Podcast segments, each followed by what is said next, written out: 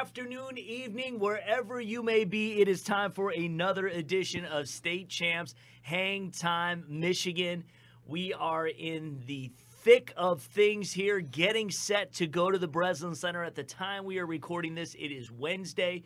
I'll tell you what, it's hard to call it this year. You just don't. Everything's know. turned on its ear, man. It- but but the but the man the district's on. the madness is in full effect, It and, is. and and that's awesome. I mean that's that's, what what's it's supposed to be exciting about. about the tournament. That's right, absolutely. Scott Bernstein, TJ Kelly here. I'm Lauren Plant. Matt Mowry will be along to talk about the girls. They're in the regional uh, stage of their tournament, so we'll talk about that later in the show. No B Camp segment this week, uh, but we do have uh, a nice big long Mr. Basketball package uh, honoring, of course, Romeo Weems, who uh, his team is no longer in the tournament, but uh, he was named Mr. Basketball on Monday. We did a nice feature. That'll be on State Champs TV, State Champs social media. So make sure uh, you check that out. And uh, we had a nice conversation with the young man. He's a good dude. And let's let's give a tip of the hat to Romeo for for keeping it in the Yeah. mitten for all four years. Yeah. This is a guy that could have easily left. Yes. Um, I'm sure there was a lot of temptation there to Yes. you know, get out of New Haven, get out of the MAC, go play at you know a Montverde or a La Lu or a, Yeah. A IMG. And he said, you know, I'm sticking here. I'm sticking with my boys. I'm sticking with Coach France. I'm sticking with uh, Ronnie Jeffrey, his his running mate the last four years. And Yeah. he had a, a, an amazing four year run, two Final Fours, a state championship. You know, he goes down as, as you know one of the one of the, the, the, true greats that's ever played in the state of Michigan. So you know, Yeah. Kudos. Yeah, yeah, No well, I- doubt. And and the other thing is, I mean, he mean he's one of those kids where he gets it as far as like meaning so much to those communities. You know, I'm watching New Haven and Pontiac last week, and I'm like, man, this is great to oh, see. Oh, yeah.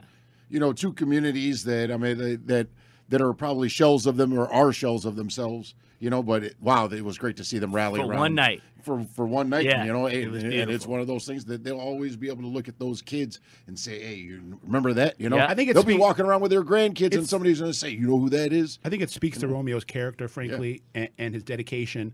Because a, a- as sad of a statement as this is, I think nine times out of ten, someone of Romeo's caliber skips town and goes to a prep school, Right. And the relationship he had with his coach, which was special. especially in the climate that we're in. right Yeah, which was special. Yeah. And uh, if you want to see highlights of that uh, uh, game against Pontiac and uh, New Haven, we had that on State Champs. So those highlights will live forever. So you can watch it and say, "What's that?" This guy Uh, made he was throwing it down he- that night. He was Yeah. throwing it down. There's Yeah. effortless triple doubles. I, I have yet to see a player, at least in my time covering this, the, the, the, the prep sports landscape in the last 11, 12 years, that as that made it look so easy, Yeah. stuff in the stat sheet the way Romeo. did. Okay, so here's what's going to happen now because obviously we have a lot to say. And we also want to respect our audience, respect our editors, uh, because it's a lot of work to have to put together these shows. So uh, I kind of had a revelation yesterday. What we're going to do is, for many of you who are watching Hang Time right now, uh, you know that of course includes graphics and b-roll and all of this content. So uh, and that's what makes it challenging to do. So we're going to keep the video portion of the show to a half hour but we are then going to come back. We're going to continue in an audio version, so you can go to iTunes, Google Play, um, SoundCloud, uh, wherever you want to absorb your po- podcast, the audio podcast. We're going to keep going because we got a lot to talk about, and, and we're going to be able to uh, get everything off our chest. And for you, the diehard basketball fan, if you're in your car and you know you want to listen to a, a, a sweet prep show for an hour, we're going to bring it to you. So that's what's happening. So uh, quickly, I want to mention our sponsors: Lawrence Tech, the MHSAA. Uh, remember, live video and live audio of all the, state semifinals and the finals uh, at the MHSAA website. Um, for the video, I know there's a subscription fee, but it's also on TV. Uh, but uh, you can get the semis, which a lot of times, if you want to hear the whole game and all of that, uh, or watch the whole games, they've got them. So check it out. Hungry Howie's Dough Raiser. DoughRaiser.com is the best fundraiser out there for your team, uh, for your group, uh, for an event. Go and check it out. And also uh, BCAM, the Basketball Coaches Association of Michigan. Again, uh, Miss Basketball will be announced on Monday, March 18th. So that is coming up. Uh, so here are the topics uh, that we're going to have uh, for the video side of this particular podcast. We're going to talk about the Division One quarterfinals at Calihan Hall, which of course we're off the hook. We're going to talk about Detroit Edison and what they did in Division Three in the quarterfinals, and we have to talk about Harper Woods, Chandler Park. I know they feel that we have the Most slept- underappreciated, undefeated team in the state. Yes, we have not slept on them, and I can explain a little bit more about that. We did talk about them last week, but then we didn't talk about them, and I'll give you that update later. Uh, but we're going to talk about them today because they deserve it, no doubt.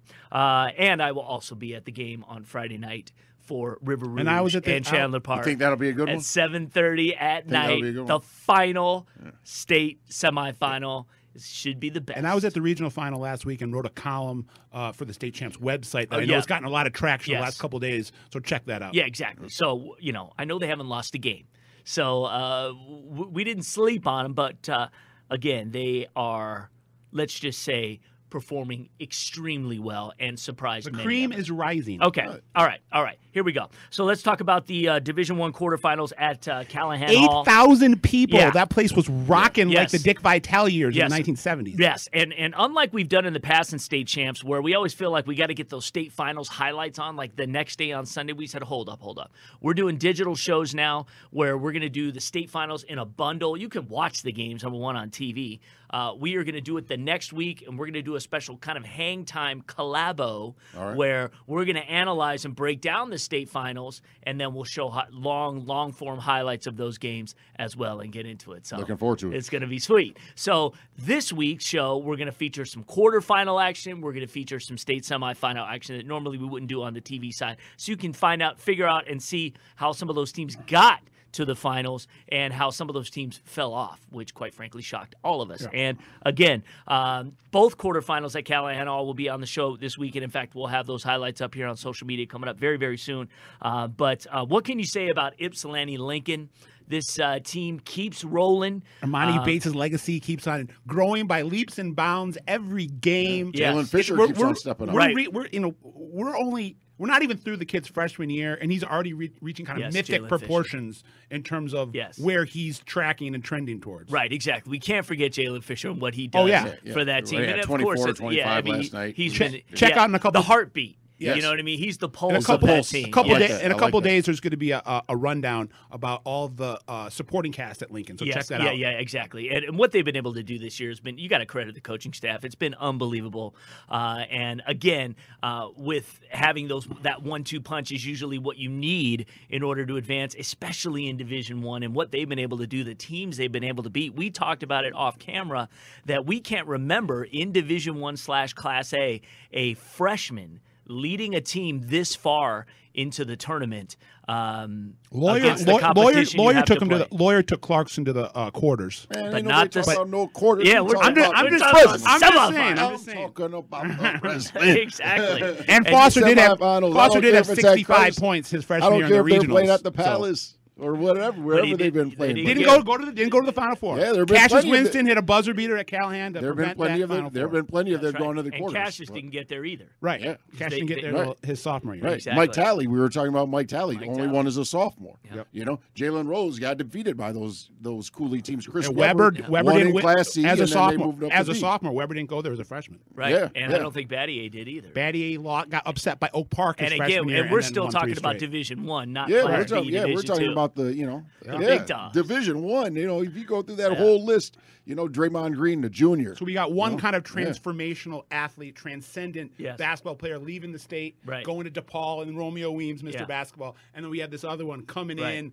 Uh, you know, just just he's a blockbuster of a Right. talent, and and is just living up to the hype in every way, shape, and form. Right, and, and again, t- taking a team that it wasn't like coming into the season without Emoni Bates. We were going to say, "Boy, Ypsilanti Lincoln's ready to make a run," right? Yeah, So, right, right. I mean, it was a good team, but you know, Yeah. again, um, And two bu- two buzzer beaters to yeah. win, to win yeah, the in clutch regionals. times. I mean, what it- his yeah, he's in in the Hit regional a, hit a regional buzzer beating finals, yeah. three, hit a hit a, a Yeah. buzzer beating tip in to get out of the regionals. Yeah, I was fortunate to talk to uh, Jesse Davis, Ypsi Lincoln's head coach, last week um, after they wound up winning their semifinal.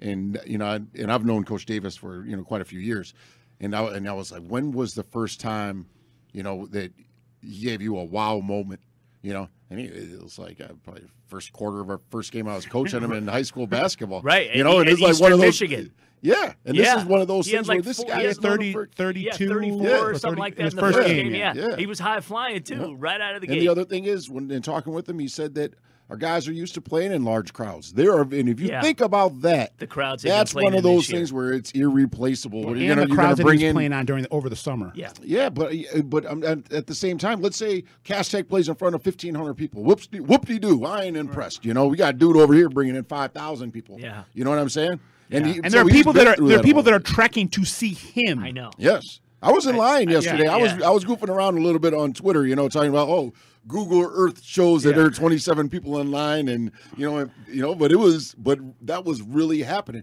at 5:15, 5 15 minutes before tip off. You know, you go all the way up to the Calihan Hall, and you're just like, man, I get tired looking at those stairs. Yeah, but there are people sitting up there, you know, and of course they were of the younger mold and stuff like that. You know, they could conquer those stairs. Sure, sure. But at the same time, that lower bowl and even the second that second stanza of stands, eh, that was all full. Yeah. Half an hour before the game started. Jalen Fisher, There though, were ano- another thousand people walking. I went over by concessions, and I was just like, "You know what? I'll go buy a two dollar water somewhere else. I'm good." You know, Jalen Fisher's the tempo setter for that team. No though. I mean, he controls pace, Yeah. and uh, he's a gamer. He goes yeah. out there and he's His emotions Yeah, are high. yeah, yeah. But he he's delivers. huge. he's the leader. I mean, Yeah, Emoni that's what I Bates mean. is the He's the centerpiece. Yes, but yes. Fisher's the leader. No doubt. Yeah, No yes, doubt I'm about glad it. to have him move in from Memphis a couple of years ago. So No doubt about we it. snagged one in from. Right. Well, the other game, of course, uh, UD Jesuit does what they do. Uh, Roseville had a great campaign this year, but they, uh, they just weren't It was on the, emphat- they it was weren't on the emphatic. floor. It was Yes, emphatic. Yeah. Exactly. It was uh, it was definitely a crushing. And one of um, Daniel Friday's future coaches was in the Mike Martin- stands Mike Martin from uh, was Brown. coach, We're, we're Yep, looking Brown. ahead now to Saturday. Is it inevitable? Are we going to see Ypsi Lincoln versus UDJ on Saturday? I put an I, I would be shocked if that didn't happen. yeah, yeah, but at the same time, I mean, how much shock do you need to go on throughout the season? You know, you get that Well- cattle prod. Every, well, Howell's had a couple shockers. Wow. yeah, yeah, but They Howell's- beat Oxford That, and they beat that to me, that's the most eyebrows-ing appearance, but at eyebrow ri- eyebrow raising appearance in the Final Four right now is is Howell. and led by Josh Paulo. You know, Nick Simon does a great job of coaching over at Howell. One thing about Josh Paulo, and if you look over their record over the last few years, I don't think they've lost over five games in the season. I would be. I don't think that They I play don't- really I don't hard. think that They he's got a really dozen. I don't think that he's got a dozen high school regular season losses. You know, and I'm not counting the three losses that they had in prior years in the playoffs. They play really hard and really smart. Yeah, hey, and and and Josh Paulo's got your favorite word, swag. Yeah. you know, I mean, he's got his Karate Kid, you know, thing on and all that stuff. You know, I mean, that's just that's. And and Great again, stuff. uh, you know, What O- about the ca- O- Okemos has 23 wins. Yeah, Evan Thomas is pretty good. Yeah. you know, Noah Uh, Pruitt is pretty good. Let me make just one more and they've played some good teams. Yeah. Let me make one more comment about Howell. This is two straight years the KLAA has posted teams in the Final Four. Oh, man, they're better than the PSL. that's that's pretty good. It For is. The KLA to get good. He said it. Novi, Yeah. Novi, It's la- very Novi, good. Last year and Howell this year. Right. Yeah, Um, so we'll see if that's what ends up happening. It would be a shocker if we had a Howell Okemos the final. whole Howell Okemos final. I suppose We'll that uh, I'm, I'm I'm they guessing, not laughing, fans. but I'm, I, I would. Yeah. I'm those guessing that Howell's going to get a big turnout though. Yeah, well, Yeah, well I'll tell you city this: will- that those city up to semifinals, support. tho- tho- those semifinals, the noon and two o'clock games, and saying that you have two teams that are you know relatively close. Ypsi Lincoln brings fans. Yeah. If you didn't see the wave of blue in there yesterday, that was that was something that was something to behold. Obviously, King brought a ton of fans, but yeah, I mean you've got great matchups throughout every. every But Lincoln division. came They're into the D. Yeah, King yeah, is you know, King know. represents the D. Lincoln Yeah. came into their own But city. that's what they do. And beat 'em. I give I give Yeah. Ward Coach Ward a lot of credit getting Yeah. his team to where they did. I didn't think they, you know, I mean, I I picked them actually. They didn't have a super. They had no the Final Four. superstars. Jordan Whitford is obviously Yeah. a very, Well, very John Massey good played point like guard. a superstar Yeah. yesterday. John Massey was. We're gonna uh, we're gonna update our yeah. picks too, and how and how Yeah, we're how we're doing. So we're gonna do yeah, that at the at in the audio portion of our show. So we'll get there. Uh, I do want to say, um, let's quickly jump over to Detroit Edison beating Flint Beecher in Division Three. No one saw that coming.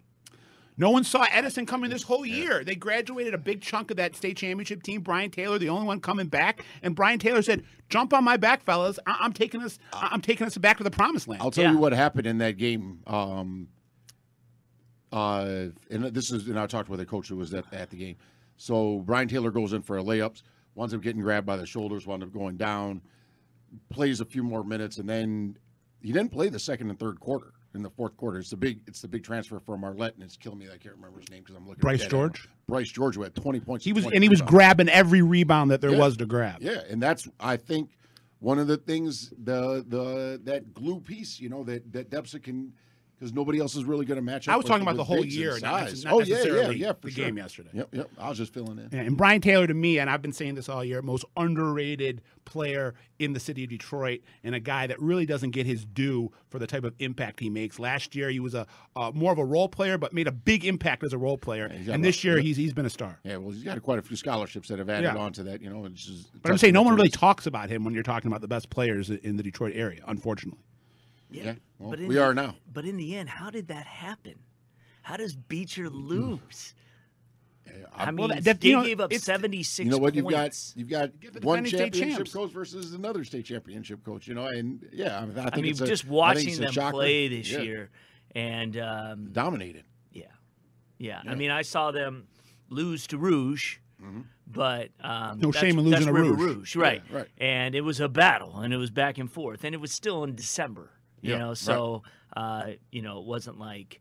Um, I, I was- that, that's that's that's just a big shocker and, and credit. Yeah, So there's a lot of positive hardwood energy flowing through the halls of Detroit Edison Right. with that girls team and the boys yeah. team. I Yeah. mean that Yeah. yeah. that's, McKay was at the game last night. Yeah. Yeah, and we'll get to some more. Hannibal Horton goes down to Erie Mason. That was that yeah, was that was kind that was shocking. a little bit of a yeah, shocker. we'll get we'll get into some more of that stuff on our audio portion we get there. But we got to go to and talk about uh, Harper Woods Chandler Park taking out number one New Haven the day after.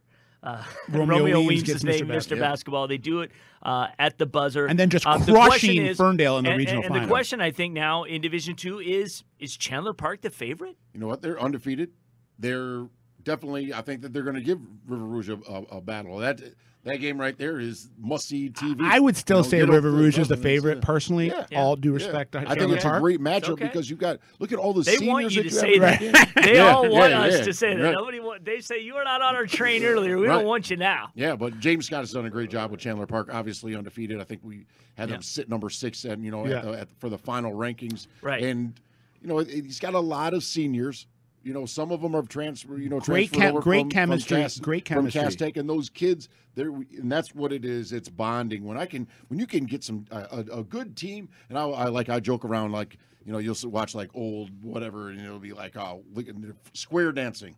You know, when you're watching some barely turned color TV show or something. Andy like Gri- that. Andy Griffith yeah, show. and Like a little hee-haw or something? Like moving around. Yeah, it's like the electric slide. You know, Yeah. when everybody on them dance Little American together, it looks Bandstand, you know, right. from Yeah. like the fifties. Little, s- little early Cohe- Soul Train. American Bandstand in the fifties. Yeah, Yeah, Yeah. Cohe- like a, a lot of Yeah, yeah, cohesion. he, yeah, yeah, yeah. a lot of cohesion. Yes. in that Okay. lineup. Yeah. Well, the interesting thing about I think Chandler Park is again they have kind of a unique season. They beat Canton right off the bat. Mm-hmm. They beat Benton Harbor, but they lost soundly to New Haven and uh, to um, they lost soundly to somebody else. Uh, I put Chandler Park, but that's not who I meant. But you know the you know gr- who am I talking about here? We're talking about. I think I was sure. talking about. I think I was talking about Edison. I think when I said that. Yeah, 'cause yeah, Dempsey yeah. 'cause- Dempsey 'cause- did beat yeah, Benton We can just yeah, edit- that, edit that's, this out. yeah, no, it's all right. It's, it's all good. That's what I meant when I was talking about Edison. Is that Edison beat Canton and Benton, but lost soundly to New Haven and Chandler Park, who now we know is good. So, um, but you know, this this the setup between Rouge and Chandler Park now is, you know, can they do it again? Can Chandler Park do it again? Because They definitely can. Yeah. The question is if they will. I mean, Yeah. there's no question that the I, that I just think that the opportunity is there. I think Daniel Few in the in the middle is probably the X factor, just because you know Chandler, Park, Chandler Park doesn't have a big post presence. they've got some guys that are six six. They got some yeah, length. six They five play and on the- length. they but play on the perimeter. But Daniel Few is he's like a like a High mo- calculated WWF wrestler. A who, high know, motor. who knows when to put High motor. and all that stuff. Yeah, yeah, yeah. And he's physical. He's going know? to Lake State. I don't want to get hit in the chest three times by Yeah. that guy. You know, once But- I look over to the coach and he tells me to do it again. And second time I look at him, you do it. The three-headed monster that Chandler Park rolls out in Tylen Tate, Andre Bradford, and Derek Bryant. There aren't many teams in the whole state, no matter what division we're talking about, that can match that talent and, and that balance when you have And they all know two, their roles. Right. One, Derek Bryant's the point guard. Uh, he runs the show, as TJ said last week. I was incredibly impressed by him in the regional finals. Just one of the savviest, craftiest point guards I've seen all year. Uh, plays much bigger than his size would indicate. He's only about 5'8", 5'9", but just you know the definition of a coach on the floor. And then he can score. I mean, he's not just going to control tempo. He can give you twenty. Right. Tylen Tate had 30 in the regional finals. He had 27 last night. He had 20 in the first half of the regional finals against Ferndale. Six six wing, long, rangy, can shoot. He can get to the rack. He can finish. And then Andre Bradford is the shooting guard. Uh, now he's about six three, six four. He's got length. He can take it to the rack. He can slash, and then he can also hit it from outside. Yeah. So you just have a lot of versatility, a lot of balance, a lot of intelligence, Yeah. uh, a lot of uh, high hardwood IQs, and then James Scott's doing a great job of of kind of being the cook in the kitchen. Uh, you know, uh, Yeah. s- swirling that that stew that that is uh, that, that that's that's leading Yeah. them to the success they're having. And I said they, they beat Edison. It was 51-37. So na- you know that was sound again. We didn't That really was know late in the season. We didn't know what Edison was going to be. So Yeah. you know again, it was hard to gauge where they're going to be. Beating Henry Ford in overtime in the district, 61-60.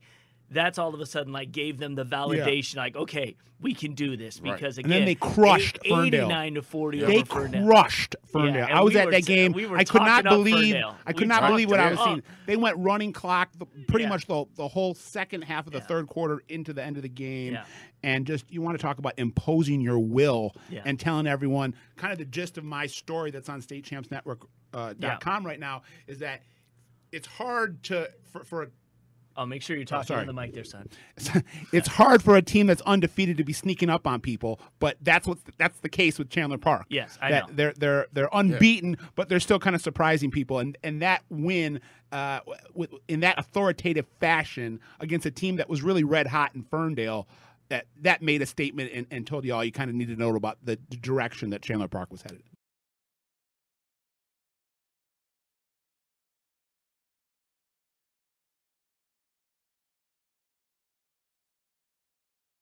Scott Bernstein, TJ Kelly here. My name is Lauren Plant, and uh, we want to get to. We, we talked a lot about uh, the Division One quarterfinals. We talked about Edison's massive upset in Division Three against Beecher, and we talked about Chandler Park taking out number one New Haven. So uh, let's go to Division Four. And I guess the first question is: Is it inevitable that it's going to be Southfield Christian and Wyoming Triunity Christian in the final on Saturday? Is it inevitable? It's leaning heavily that way. I mean, Yes. if you listen to what Tri Unity did to Bellevue, Sixty-two to thirty-one, yeah, double them up. and you loved Bellevue. Yeah, I'm Well, they were the- almost they as were the- much as I do Dollar Bay. Right. Yeah. You know, Yeah. By the way, who was Bellevue- the only, Bellevue who's the only at one the- who had Dollar Dollar Bay in the Final yep. Four? Bellevue was at the top of the This rankings for a reason. sound like a Screaming Trees song right there. Yes. Dollar Bay, yes. Dollar Bill. Yes. No doubt. We'll Um, 90s. but I mean, again, Southfield Christian they win seventy-four to forty-four. Yeah, I was at that game. I, I think there's some parallels to the 2019 season with Southfield Christian and Detroit Edison. They're defending state champions Yes. that I think a lot of people, because of what they lost, Yes. had kind of been written off, and, and it was more of like an afterthought that oh yeah they had the run, but Yeah. you know maybe they'll be lucky to to win a district in a regional, but probably not going to be playing at Breslin. Right. And you know I think that the players at both Edison and Southfield Christian said yeah well, we have something to say about that too. Yep. And with Southfield Christian, you know, it was a rough start. They lost they lost a Mr. Basketball candidate in Harlond Beverly um, to a prep school. They lost Caleb Hunter, their starting point guard, to uh, the Catholic League and UDJ. And uh, they really had to reinvent themselves. And they started off the season 0 and 3. Then they were 2 and 5. Uh, like, yeah, they were playing bigger competition, Yes. uh, like they always do in, in their uh, i- throughout this dynasty. That they've they, they always schedule really tough to start the year. But since then, they they re- recollected themselves. They got you know you know sharpened their work ethic. Got back in the gym. Coach Baker said when we were two and five, we kind of uh, mandated or or the players kind of did a self mandate that we're getting into the gym an hour before school starts every day for a month, and we're going to be getting shots up. We're going to so basically going two a days. Like saying we're going to practice in the morning and then we're going to practice again in the afternoon. And since then, they've won 18 of their last 19 games um, and just you know doing it in style. Uh, Dijon Bubba Humphrey, their one kind of big college recruit, um, is just one of these guys that, that just kind of does everything for you. He's a guy that's gonna he can score, he can rebound. Um, he's he's got a real high motor. He's a finisher. And then John Sanders has been probably the the surprise uh, of Division Four in my opinion in terms of a, a breakout season. A guy that went from just a mere role player last year on that state title team to a true superstar. He had he had 23 points last night. I swear that was the loudest 23 points I've seen in a game in some time. Every single basket was like a 25 foot rainbow uh, with three guys in his face. Um, I think three of them beat the buzzer at the end of the quarter. I think he beat the buzzer at, the- at the end of the first quarter, into the second quarter, and into the third quarter, and, and was shooting them from like 24, 25 feet.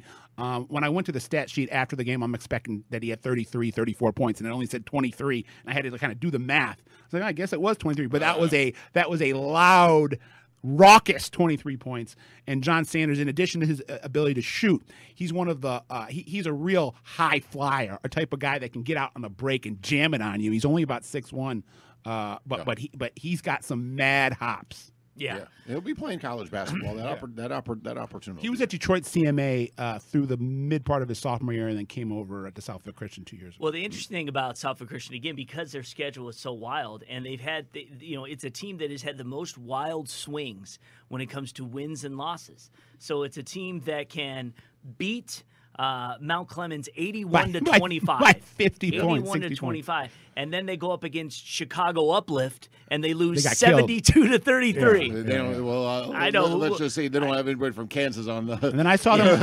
I. I, saw them I lose to uh, Southfield A and T. Yeah, they lost to River Rouge, you know, 83 to 64, but it's River Yeah, Rouge, you know. But then the, you know, the rest of their wins, they're like winning. They beat Parkway Christian 79 to Yeah, 30. no one can. No league. one can compete with them in the league. 56. They've, They've lost. lost They've lost one, league. one One game game. in their One league. game in their league in Allen eight, eight years against Inner City Baptist. They lost by a point. City, yeah. Right. One league And loss those in eight years. In eight years, people, one league loss. Yeah, man, that's up there with Woody Hayes. Yeah. It's craziness. Yeah. What And- what Josh Baker has built Yeah. after coming there in 2000, I believe 2011 or 12, coming Yeah. over from I think 12. Rom- uh, from Romulus, and, and he he's constructed a dynasty. Yeah. They're going for their fifth. We I double Yeah. checked this. We talked about Yeah, this we did, week. yes. They're going for their fifth, uh, fifth in eight years. Yeah. Yeah. And we'll Not cre- we'll credit Dollar Bay Fifth state uh, title. getting getting back to the uh, semifinals Yeah, for they them. know the path beat, now. beat a good Pellston team. Yeah. Fifth, know, just know real quick, the fifth, fifth in eight years. Beat Forest Park, beat Munising, beat Hancock. fifth in eight years, but they're going there for their fifth and sixth tries at the lowest level because two of those years where they lost, Were they were up in C. Three. They were up in yeah, C. it's They lost C, to. Beecher in the regional finals in games that they played I tough think with. one Be- of those they play lost with. consortium. It was consortium. I think they lost both times to Beecher. I could be wrong. Well, Yeah. however the only worked, time they know, lost in D is when it was The buzzer beater to uh, Jason White Powers North Central. on that crazy game, Yeah, yeah, that overtime. Yeah, it was.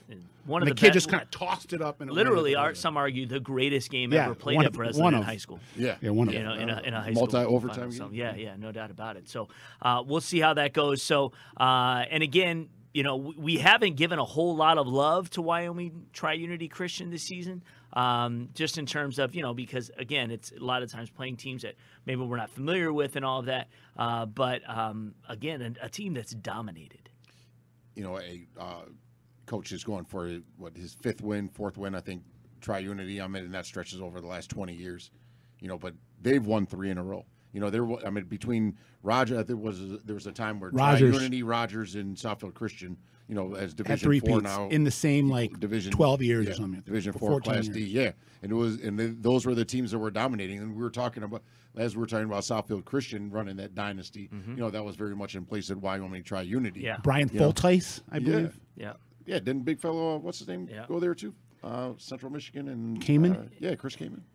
Yeah, so Played in the league. Yeah, Or, yeah, coach good, pros. Good uh, 10, 10 plus pros. years. Says extra says extra light going on in the Breslin. You know, I'm sure that I'm sure that when you know you've been in the Breslin a lot when you start. Hey, you got a new concessions over there. I notice. You know the little the little. You've things, been you you've know, been there so yeah, many yeah, times. right, right. You know every nook and cranny of the building because it's like every March you're just punching the ticket every year going Right, there. Yeah, see, you got a new TV over by those bathrooms in the hallway over there, and underneath the underneath the Breslin, you know. But yeah, yeah, it's it's it's a And it's for a least- great thing. And, and not only that, I'd like to say that for Michigan basketball, and I remember at the beginning of the year we're saying, "Oh, we lost this player, and we lost that." If we if we can Lost eight kids or nine kids. but look how much parity is still here in the state of Michigan. Look at some of the star power. Now we've got River Rouge that's back in, and we've got Tri Unity. You know, we've got some teams, and then we've also got that new blood in Emoni Bates, and and sometimes you just have to embrace with what you have, Yeah. and understand and appreciate. What, what's here? I think the games at the Breslin are going to be phenomenal. Erie Mason's got a junior guard who's playing really well. I'm like, man, now I don't got to go to Erie Mason and see this kid play. I can just go up to Lansing and see this kid play. You know, which is beneficial to me you know. But I think it's also beneficial to the rest of the state when you go out there and you say, "Oh, well, we know we've got this player," or you're only familiar with with Detroit, or you're only familiar with Grand Rapids, or you're only familiar with you know so many other. We were we were discounting CA. I know I was, you know, the CAAC, you know, and here Yeah. we are with Okemos and Evan Thomas, you know, doing a great job. You know, I've it's been a pleasure to you know talk back and forth with uh, Ira Baldwin, the uh, Ira Childress, the head coach there. But yeah, it's uh, uh or excuse me, the athletic, Athletic, director yeah. who's leaving? Yes, yeah, who's leaving? You know. Yeah. So, but Going to Florida. We should probably give a shout out to a couple of coaches that are that I've heard that are leaving. Uh, Voss at Chippewa Valley. Yeah. Um, just coached his last game. I think it was a regional semifinal. Yep. Um, same with um, Marvin Cushionberry. I believe I've heard that that he'll be out at Romeo. Um, I wouldn't be surprised if we hear a couple more names that wind up popping up. But then at the same time, look at we've got look at Roseville. Roseville has never won a regional final. Then Yeah. they make it to the quarterfinals. I told Nizzy, I I, was like, they- man, they're about to get a statue of Yeah. you at 13 Mile and Gratiot. and he's what, 25 years yeah, old? 25 years old. I mean, but Is he really a- that young? He's Yeah, young. yeah, I think he's I like know he was that around young. that. He- Yeah, he- man. I love dude, Coach yeah. Niz. I didn't Yeah, yeah. realize. I thought he was Bring some- 30. Bring some energy, man. Yeah. I look at that guy and stuff. He like brings a lot of energy. Yeah. Yeah.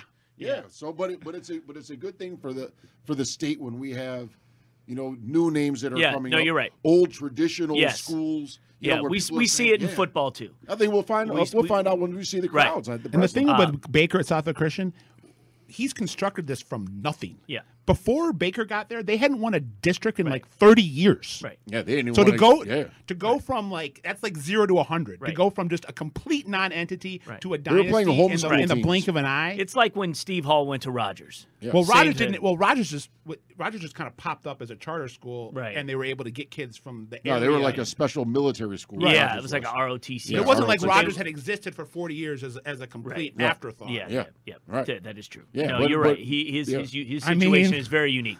Uh, Christian was a Wyoming joke. Tri Unity. They had two losses this year. Calvin Christian. Uh, and they lost to Pewamo, Westphalia, who of course Who's is still alive yeah. and is very much uh, in it to win it. Right. Uh, moving Yeah. forward now that Flint Beecher is out in Division Three. So um, yeah, we'll see. I think um, Pewamo has a I- good. we- who does Pewamo plays? um, I'll tell you right now. I know that uh, I can tell you that um, um, we're going to be covering the Frankfurt Wyoming Tri Unity Christian semifinal on state champs, so we will have highlights of those. The defenders of Wyoming Tri Unity Christian taking on the Frankfurt Panthers, and good on Frankfurt. They beat Big Rapids Crossroads, a ranked Yeah, team, yes. uh, 53 to 51 in overtime in the quarterfinals to get to the semifinals. I don't know when the last time they were there. I can't just tell you right off the bat. But Is, that a, um, is, that, is Crossroads a private school? Big Rapids Crossroads, Crossroads. You- Um, I don't know. it's either exactly private or are. charter. Or charter? Yeah, yeah. So, um, yep. So it's good, good on them that they did that. Um, and uh, yeah, I could. You, you wanted to know what who Pewamo was no, they, playing? they want to. They play Erie Mason. yeah, yeah. Um, but Yeah. how about the other the other part of that bracket? I mean, it's great to have Foster Wonders come down from Yeah. Iron Mountain. Yeah. you know, and and- Another and- Foster to add to the Breslin Center hardwood. Yeah, so I mean, One of the it's- best We're talking sophomores in the Division state. three now. We're out of four. We'll, we'll, Yeah. yeah, yes, Yep, exactly. Iron Mountain. Iron Mountain undefeated. Uh, you know, Well, they beats- got beat Foster Sanford Wonders Meridian and they got Marcus Johnson, Marcus the, the Johnson, leading scorer in the leading UP, scorer in the UP. Yep. whose Yeah, dad so- whose daddy's the coach, I believe. I believe so as well. Yeah, and Yeah. I'm sure now that Beecher's out of the way, that I'm sure there's somebody to say we, you know, Edison's kind of a little uncharted right now. Do you kind of like you it? know? have any kind yeah. of like, oh, who's going to win? Yeah. You know, it- yeah, we have our favorites. I mean, it's kind of it's time, it great too when you kind of look at you've got Iron Mountain, you've got Detroit, you've got Erie Mason, and then you've got Pewamo Westphalia. All parts of the state yeah, exactly. All Yeah. represented in Division Three, and um, you know Erie Mason, uh, a big win for them over Hanover Horton. Uh, I did, I certainly didn't call that. I had Horton in the Final Four, um, so uh, good on them. I mean, they've had a really good season. They're twenty three and two, uh, and Pewamo Westphalia with a twenty point win over Chrysopolis. Um, not too much of a shocker there, but uh, we'll see who ends up uh, in the Division Three final. I do want to get to Division Two and talk about Hudsonville Unity Christian and what this team has been able to do this season, especially this postseason. It has been uh, truly remarkable. The team that took out Benton Harbor uh, continues to win. They they lost they. Uh, it was just a two point game. I think they, I don't know if they won or they beat Southfield, South Christian earlier in the season. It was a 63 61 game. yeah, right. Uh, the bottom line is, was close then. They smoked South Christian in this one. They rolled. Brought up, yeah, they they they, show, they showed up, and as I've talked with guys I over mean, on the west side 71 state, to 45. yeah, wow, yeah, that- but they, I mean, they get it done as a team. You know, as, as I've been talking with coaches over on the west side of the team. I haven't been able to see Unity Christian. Glad to be able to see them on Friday, but you know those guys over, you know, my guys over on the west side. They of the They lost state, to yeah. South Christian, by They the way. lost to South- 63-61 earlier Yep. in the season. Hey, so they avenged that by quite a few, you know. But So yeah. now, yeah, so they locked the doors and say, "Now you can't leave." Yeah, yeah, yeah. Bronx Tale reference. Yeah, and, and, and they're going to be taking on a Ludington team that has 10 losses this season. But but Ludington was yeah. in the state championship game, I believe, two years ago. Yeah. Josh Lehman hit a uh, who's still Ah, around yeah. hit a, a buzzer beating three pointer to Yeah. take him into the state final. So Mm-hmm. they've been there before. Yeah. But it is you but know 14 and 10 a little their out of the ordinary to have a team with double digit Well, uh, losses in the And Final after Four. Alma beat Bridgeport, I thought for sure that this was going to be Alma the- was the red hot. team. I mean, yeah, almost been playing well. you know, uh, but Ludington has just. I mean, they've just really just been unbelievable here. And that's why they those, play those the kids games. that were sophomores on that on that team that went to the state finals. I mean, that that experience breeds this type of intestinal fortitude to come back from a, a season when you're only 500 or or maybe they were under 500 if, they, Yeah. if they're 14 and 10 right now. Yeah, they are. Yeah, Yeah, ten right at But five be- before the 10 and before 10. the tournament.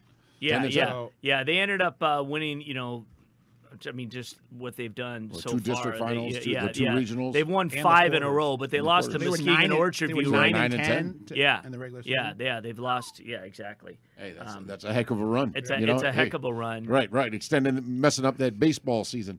You know, And they won by 30, 32, uh, 32 points over Alma. So they didn't just Wow. win; they they dominated. I look at So, that game as like the biggest. I mean, Tri Unity went in by as much as they did. Yeah, I, I mean, it, it it is what it is. I I, I thought the UAD Jesuit Roseville game, then you know that Yep. score. You know, if you would have said, "All right, this score," uh, like, oh yeah, all right, Yeah, all right. yeah, you know, that that winds up working out. But yeah, yeah, and Yeah. with you know, same thing with with King and, and Ypsi Lincoln. Knowing the world, you're going to tell me that that wasn't going to be a close game. yeah. Um, but yeah, hats off, hats off to Ludington and you know the the, the kids up there and. I mean, any, I know, it, I just, you know, as we played high school sports and stuff like that, you know, hey, your back's up against the wall, you know, in, in playoff season, and hey, it's it's fight or flee. Yeah, and neither Hudsonville Unity Christian or Ludington were in our top ten. Uh, yeah, at the end Unity, of the Unity season. Christian's just been hanging on by the bubble like the entire season. I think that I moved them in after they beat South, after Dollar- they beat Dollar South Bay in your Christian. top 10 into four? I think I moved them in at the end of the year. At the end. Yep, because I had to find a Yeah. reason to wear my shirt. You know? All right, so what we're going to do here to wrap up, we'd like to. I want to quickly, and it, you gentlemen, you all have it on your back page, is you can look at our picks and uh, how we've done so far here. Now, when we did our picks, it was right before regionals, so we wanted to pick our sleepers, our final four, uh, who we believe is going to be in the state final, and who's going to win it. So uh, the bold is who's still alive. So if you see teams in bold, those are teams that are still alive. And then I think if you overall look, there's in some of these divisions, there's a lot of non-bolded things because teams have been upset and have and have less. But uh, I'll quickly go over kind of in Division One. We we and and this was TJ, myself, Matt Mowry, Scott, and then Derek Blaylock. Uh, our our editor and producer here of, of the program, all picking Division One. We all have UD Jesuit winning. Um, That's the, in mine. That's the only one I got still alive. yeah, that's it. That's the only one that you have still still alive. Uh, TJ called this. Uh, you know, called three of the four. You had Oxford in there too. I was flipping coins, Uh, right. Yeah, exactly. But uh, you've got UDJ and Ypsi Lincoln that could still be the state final, and uh, UDJ when you were the only one who was riding Ypsi this far. Uh, everybody else, I had King, Matt had King, you had King. Uh, we all thought that King was going to I get there. thought the- Derek the, had King the, too. The, the, the fact that Lincoln had to come to the Calihan to Yeah. play King in the city Yeah. was that that, that, that, that was going to be an equalizer uh, or maybe a neutralizer for Bates and that King would, would win at Calihan. Uh, let's say this. That what game? I remember that game was. doo, doo, doo, doo. I think Ypsi Lincoln was up by like eleven or something like that. I found a great time. I was like, "This is a great time to go grab some popcorn," which they didn't have. So Willie Burton and I go and grab some concessions. We come back, tie score forty-four. I said after that, I'm not leaving anywhere. I'm Who's, sticking who's around. Willie? Uh, assi- he Willie assistant? Burton helps with with uh, Detroit Public Schools. Willie sports. Burton, the former DePorres NBA player.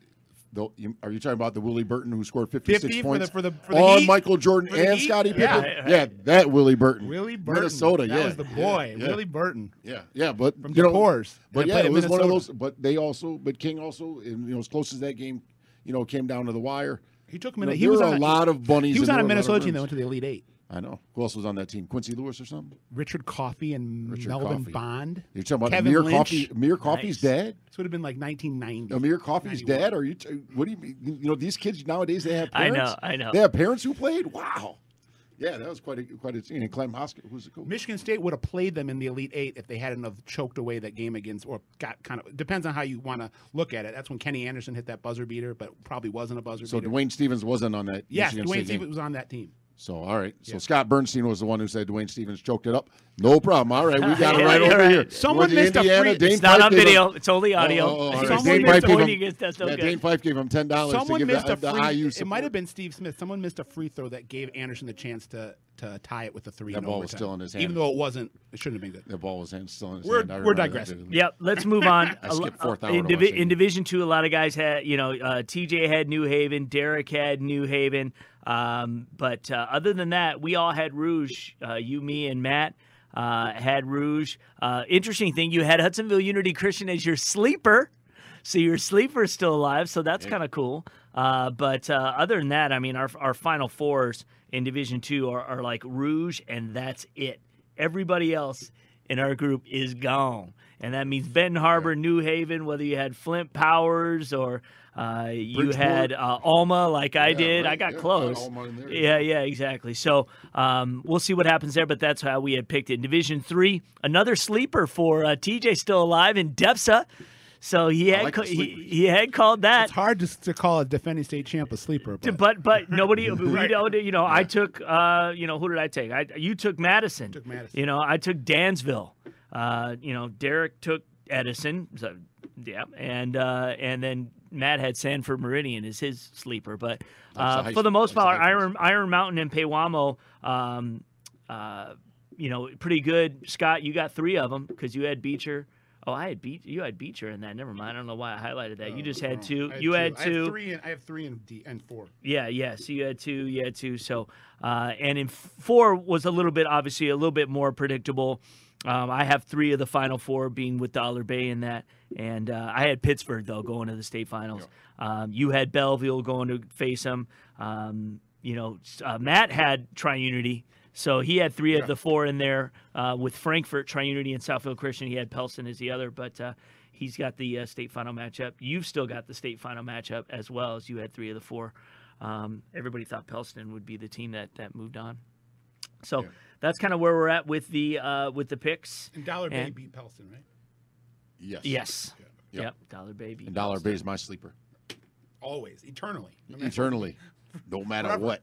Right. Yeah. Start my own charter school. No doubt. kids. Money Bay. I call it Money Bay. No doubt. So, Money Bay. um, as we kind of are getting set to wrap up uh, our audio portion of, is anything else you guys uh, uh, of note that's that's been interesting here in the in the playoffs? Just looking for uh, you know the, everything they keep on continuing, and hey, it's fun being on the edge of our. You know, I, I imagine that our I say our seats. I know that I'm on the edge of my seat. I imagine that a lot of people are listening. I know, you know, you guys. I mean, if, if we talked, you know, it's like wow. So what happened here? I look forward to.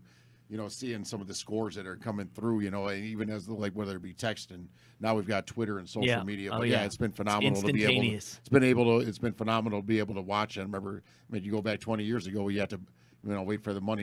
You know, the 20 years ago, newspaper. I remember when I was first starting to report. I mean, you, you'd Yeah. be 15 just years ago. starving to find out what happened in Oh, other I know. games. I People know. would be call, I'd be at the desk at the Yeah. newspaper. People would be Calling calling, the in. desk, being Yeah. like, "What happened in this game? What happened in that game?" Yeah, yeah, Yeah. Yeah. Uh, all right, well let's let's kind of wrap it then with uh, who we believe the uh, now, regardless of our picks, who we think realistically is going to be in the state finals and the finals. Division one, I think. Uh, do we have do do do we call it? Is it Ypsi Lan- Ypsi Lincoln and and uh, um, UDJ. Division one And you UDJ? and the Jesuit. Yeah. Yeah, I, I- that's what that's what I'm going for. You know, I, as much as I like the other teams, Yeah. I, I'm, I would be, I, I think that Ypsi Lincoln is. Well, they've got Emoni Bates. I'll just Yeah, say yeah, yeah. UDJ is going to uh, bring that second state title back to Seven Mile. Yeah, I, I can agree there. How Daniel Friday, Daniel Friday is the toughest in-state matchup, high school matchup in the state, and I mean it was. And the, the thing is, Who the kid matches scored with 24 Ypsi points. Lanning Lincoln? Who matches up against him best? Oh, they probably could. Uh, I forgot what his How name are they is. He got popped him? in the he got popped in the face early in yesterday's game, but I think that that's what who they're going to have to use to defend, but Okay. you know, uh, but you know they'll be able to use multiple guys. So Daniel Friday gets to to to guard, you know, Emoni Bates. You know, hey, all the the the tucking and getting. Yeah, Monty's going to shoot a lot of jumpers. I believe Yeah. in that game. Yeah. You know, just because Daniel Friday's pretty sturdily built. That's Yeah. a wall to But get. he's deceptively amazed. athletic. Right. For someone who Yeah. doesn't necessarily, at first glance, look like he's athletic, he's a, he's he's pretty darn And athletic. that he's pretty kid looks explosive. like he's a that kid looks like he's going to to play Big Ten football, yeah, next year. end, yeah. The amazing thing too will be in just a surreal moment and something that we can watch, knowing you know if they uh, just him tomorrow, just Emoni Bates on at Spartan Stadium, you know, at the Breslin Yeah. Center, and I'm sure uh, Coach Izzo and them will, Yeah. if they can be, if they don't have a Big Ten tournament game. They I'm sure. play, I think, on Saturday and Sunday. They would play Saturday and Sunday. They, I mean, it's a strong chance. so they can be. I'm sure that somebody.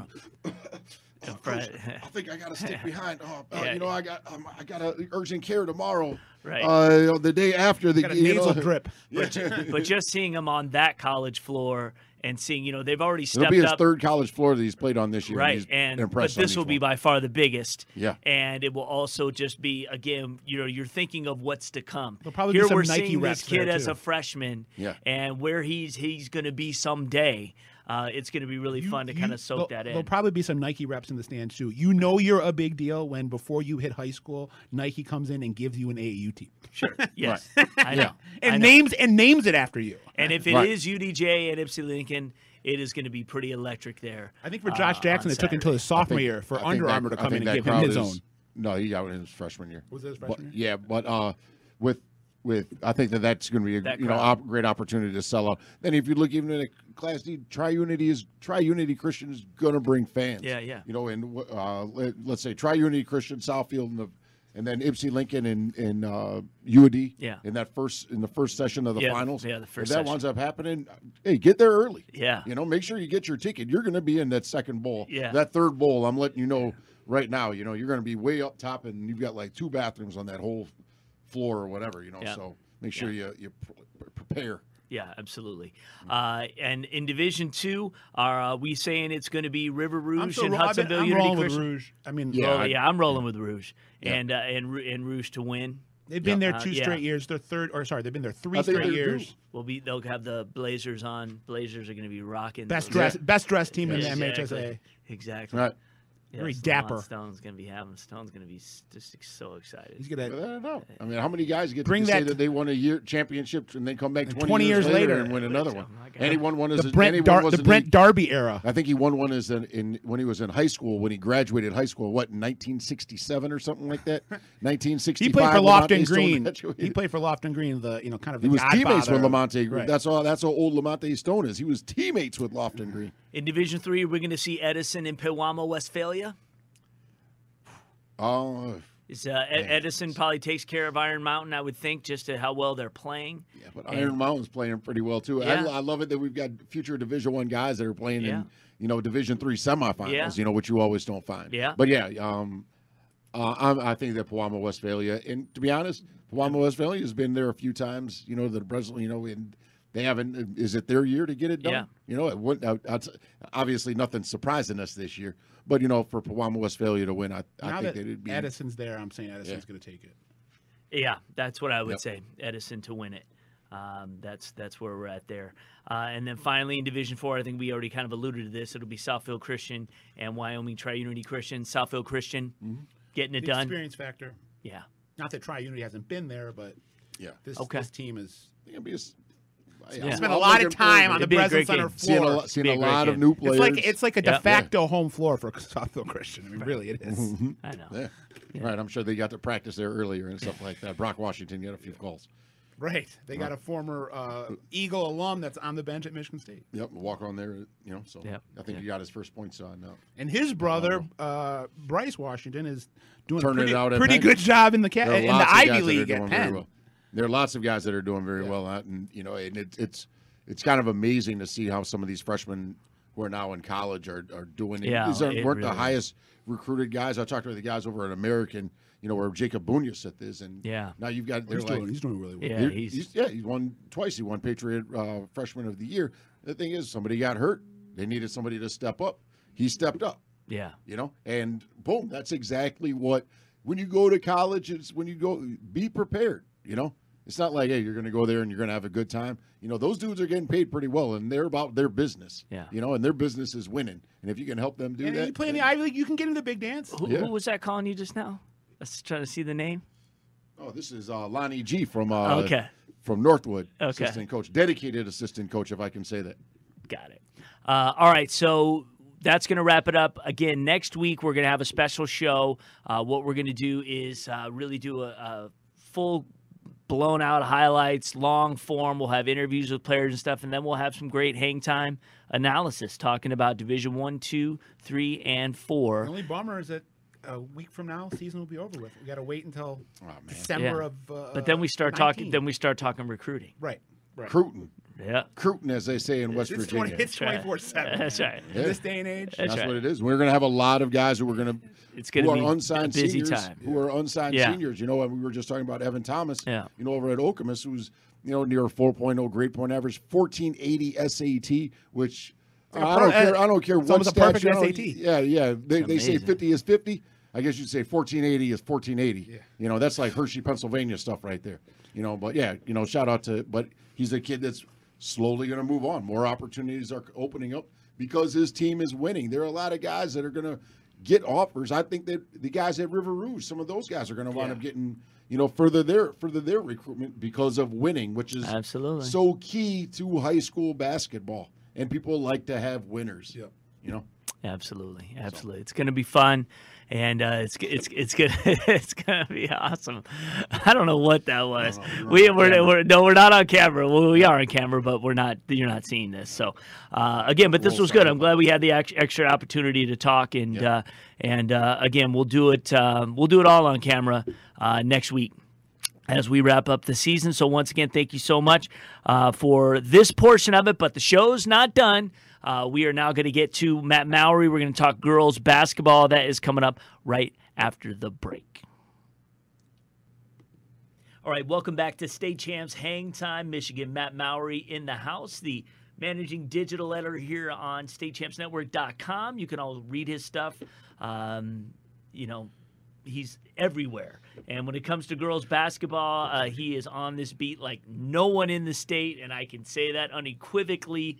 Uh, that uh, this, you know, what you've done this season has been really great and great for state champs and great for the girls because we've given him a lot of coverage. He's done a lot of traveling and uh, really feels like he's got a pulse on on where these teams are at. You know, I don't think we see nearly as many upsets as we've seen boys Right. uh, when it comes to girls. Things typically seem to play out, but then every once in a while you There have some, you yeah. have upsets, Yeah. and you you've got uh, you know big matchups coming up here now. The interesting thing is. We're recording this hours before the regional finals get started. So most of this uh, is going to be a prognosticating kind of thing, but that's all right. We're talking in general, and should there be some uh, major upsets, then so be it. And we'll talk more about it next week. Uh, so we're going to go for about you know about eight minutes here on the audio on the video side of things, and then we will uh, take it to the audio side of things. So if you want to hear more about what we're talking about in girls basketball, we'll get there. So here on the video side, we'll start off, and uh, he set up set me up with some nice uh, topics here to to get into, and and uh, the big one is the quote unquote challenge for Detroit Edison, a team that uh, lived in Class C, now Division Three, up to Division Two, hoping that this was going to be a uh, again a more difficult time. We are going to have more competitive games, but I don't think that's the way this thing is played out. So far, it has not, and and this is nothing against the intentions of Edison because I think their decision-making process was spot on. That they wanted eh, they wanted a new horizon basically to chase after, and and I think they got that part of it. You know, new teams that they're playing, ones that they hadn't faced in the postseason before. What they haven't really gotten is the challenge so far. I think the uh, district semifinal against uh, a very good Harper Woods Chandler Park team that gave them a battle for the better part of a half before Edison separated to make it a 30 point game. Yeah. I mean, if that's that's the closest they've gotten to a challenge. The other scores so far 99 to 23, 78 16, They couldn't get a hundred. Huh? They couldn't 20. get one I more. mean, yeah, that's probably because, you know, She called out some of the yeah, the call you, especially when you're that deep, you can just throw out your freshman unit yeah, and and tonight's game is against a, a center line team that was 15 And you say tonight, they're listening to this Thursday, Yes, so this is- last night's yeah, game. last yeah, night, yeah, yeah, Wednesday night's Yes. uh, regional finals. yeah. Um, but they, but they were fifth in the in the MAC Gold, and it's part of the problem too is in in Division Two in Southeast Michigan. You know there are a couple of teams. I think a lot of the strength is a little more outstate in this division too. right. right. So this part Right. of the bracket that they're going through is also not as strong. Right. And the other part is when we were looking at it at the beginning of the season, we all said, okay, well then they're going to meet Country Day in the quarters. Right. Country Day is not here. Yeah. Which is just a weird feeling. Yeah. When was But the it- last time they lost in the districts? uh, 21 years ago, I think, Right. was the last time they did not win a district That's title. amazing. So it's just it was been a run, and and you know they've gone from the districts to almost every one of those years winning a regional title, you know, and and so the expectation, considering what their resume looked like over the last two decades, you kind of figured that, okay, well, yes, they're going to run into Country Day. Not the Yeah. case Yeah. you know, it, it, it could be, you know, they might get Pontiac Notre Dame Prep or Goodrich, and Goodrich is a team that is probably better than their record, but they're definitely not the Goodrich team of five or six years ago when they were consistently running into um, Country Day in the quarters and in, regional finals when they had, you know, a couple missed basketball candidates. That that was a different level of Goodrich team. This is a very good one, and they could probably give, you know, Edison a little bit of a run. In the semifinals, Edison might get a Chelsea team that's got one loss, or a Right. Carleton Airport team that's got one loss, Jackson Northwest team that was in the finals last year against Country Day, or a Haslett team that knocked off uh, Williamston. But again, you're, you're you're still looking at some teams that are that are going to be severe underdogs in the game. Um, and then in the finals, they could get Freeland or Central Right. Montcalm or Muskegon Oak Ridge with with a Sophia Wiard who's you know headed Mm-hmm. Right. to Toledo, Yeah. or a Hamilton team that's undefeated. So there there are still challenges to come, but I just uh, you, you know looking at the first portion of their trip through the playoffs so far, you know, it- Yeah. having said all of that. Competitively, Yeah. they might have been better served to stay in D3 Isn't that funny? and and face you know again some of the same teams they faced again. You know now mind you, in talking to some of those teams, I know Steve Eklund at, at Pewamo Westphalia he joked that he was sending Christmas cards now to, to Monique for making the decision for, for going up. But they, competitively, I think they might have faced some better, uh, or or if they had opted all the way up into D one, it might have been a, a better challenge for them. Well, Now, that would have that would have that would have shook everything up. Yeah, If yeah. they would have been in Division One, yeah, Yeah. that would have uh, that would have been pretty crazy. Um, yeah, i i again, it's it that's an odd thing. That Division Two is kind of the least competitive Right. in, in terms of who they would go up against. But uh, as you know, you've said this has been kind of an odd year. Right. Right, and also I think it, it, it In general. changed when when we went from divisions to classes because Right. there were a couple of contenders. Expl- explain how like how that changed. It wasn't just in name alone. Classes is when you take all of the schools and you divide it by four. Divisions is when you take all of the schools that have the team in that particular sport. So since there were a lot of teams or a lot of schools, especially smaller ones, that didn't necessarily have the sport. Yeah. So what it did is it changed. So there were some Class B teams, like to give you an example, Michigan Center made it to the semis last year in Class B. But they were a Division three team this year, so just because they, you know, ended up below that threshold, um, so that would have been another contender if we were still back in the Class B system. Michigan Center would have been one of those teams that was right up there, and they, they had a, a pretty colossal battle in, in districts with Grass Lake, who was right on their heels and actually won their conference. Right. Um, but then they got knocked off by Springport in, in the regional semis on, on Monday. So, um, Michigan Center was one of those teams that we kind of had in the top four or five in D three all season long, and at one point we're in the Super Ten and up to about six or seven ac- across the state. So I, I think there would have been some teams like that that, Yeah. that probably were you know those real small Class B schools that could Right. have been you know additional challengers. But but yeah, and, and a lot of times what you also end up with in in Class B is you're either you're either the biggest school in your conference or you're not really getting challenged by the C schools or you're the smallest in an AB conference and so you're getting you know the snot kicked out of you sometimes by the A schools Yeah. so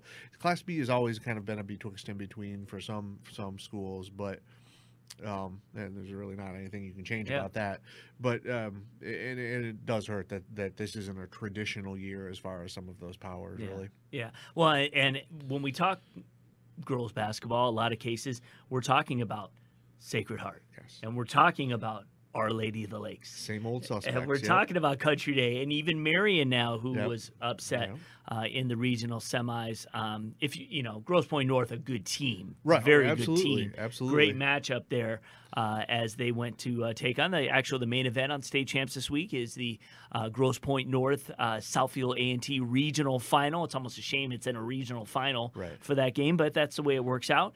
Um, so you could check that out uh, later this week.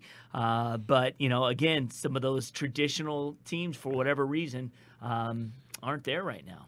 Yeah, and if, if I was looking back over the last decade and considering what teams that I've covered the most in the playoffs, it's probably those four. Yeah. Marion, Mount Pleasant Sacred Heart, uh, Waterford Our Lady of the Lakes, um, Country Day. I mean, just because those are the teams that were consistently making runs all the way to the finals.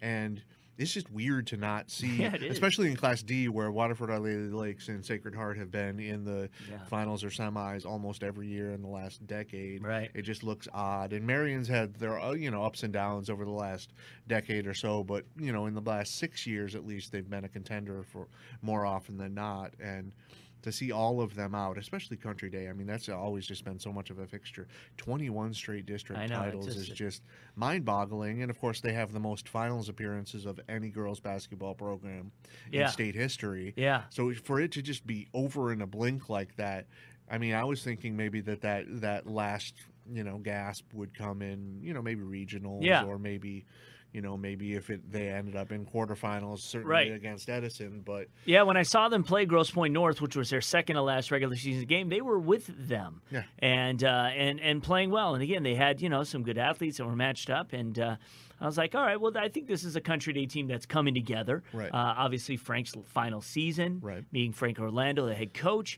and uh, yeah, maybe they've got a, a regional run in them, and who knows, maybe they they get to the quarters or somehow. Find a way to get to the semis. I'm not sure where. Uh, we what did we say? The Edison would have wound up. That would have been quarters, a quarterfinal yep. matchup. So Yep. you know that could have been their swan song, but still would have been a, a quarterfinal matchup. But um, hey, credit the teams that are there. St. Ignace and Portland St. Patrick are still there. yeah, those those are two uh, that will will be you know still in that. Portland St. Patrick had Adrian Lenawee Christian in a regional final Wednesday night, so that was going to be you know right. That's a So we don't know how that one has turned Right, out yet. yeah, we could say it's over or not, which would, that's a tough game. Yeah, and St. Ignace is another. St. Ignace is another one of those borderline schools. They were in C last year and didn't Right. make you know a very deep run, and now in D, they're one of the you know the powers that be, and they're going to be one of the favorites. It'll either be Lenawee Christian getting a second in a row, I think, or or St. Ignace getting a sixth title, putting them right there on the second tier behind Country Day. Let's say uh, you know whether it is Portland St. Patrick or Lenawee. Uh, where do you see? Where would they end up be, uh, be playing St. Ignace? What what would that end up being? That'd be the final. It'd be the state Yeah. final. Okay, Yep. that's why. Okay. Yep. So, all right. So, um, yeah, yeah. So that will be um, that will. You think that will probably be St. Ignace' biggest hurdle? One of those yeah, two yeah. teams. Yeah, well, and and St. Ignace gets Kingston along the way, which Kingston's only two losses are to Division One or Class A schools, and Utica Eisenhower by I believe three, and Oxford I believe by one. Now Utica Eisenhower and Oxford were not teams that made a deep run in Division One, so we're not talking you know. You know, a Saginaw Heritage level team or a Midland Dow level team, but uh, those are you know when you're a D four team and you have you know smaller bodies and smaller you know size of your team to be that close with Yeah. two division one teams and have those be your only two losses that's impressive having said that i think you know still this is probably going to end up being a collision course Right. between those two Yeah. Again, we're recording this before the regional final, so everything we say here could be completely um, cast aside. But uh, it's fun to talk about it before, so we're just kind of prognosticating here.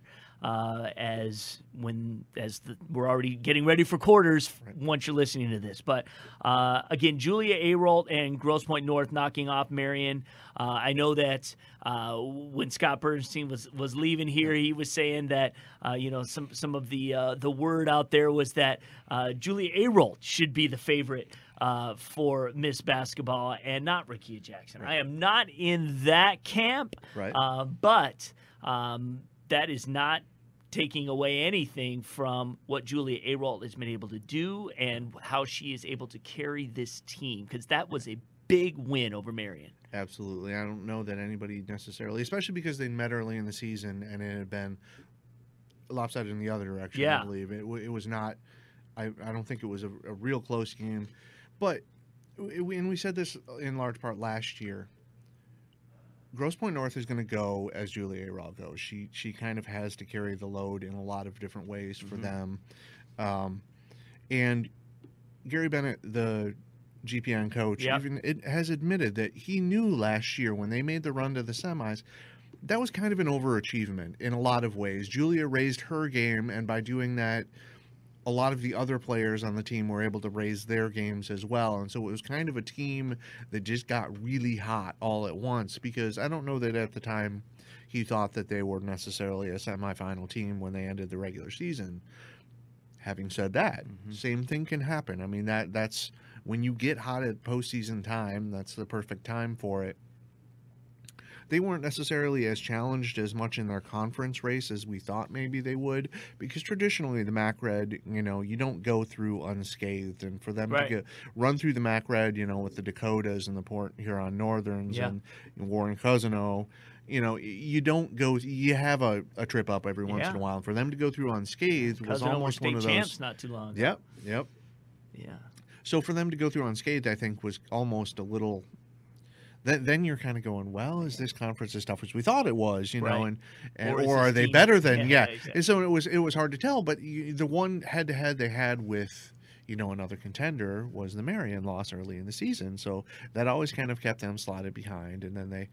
Um, so i- you kind of figured that this was going to be Marion's, you know, game, but having said that, again, if you get a, a player who gets hot like like Julia has the last two postseasons, and as as Gary Bennett has said, she does everything you need on the floor. She rebounds, she plays defense, she blocks shots.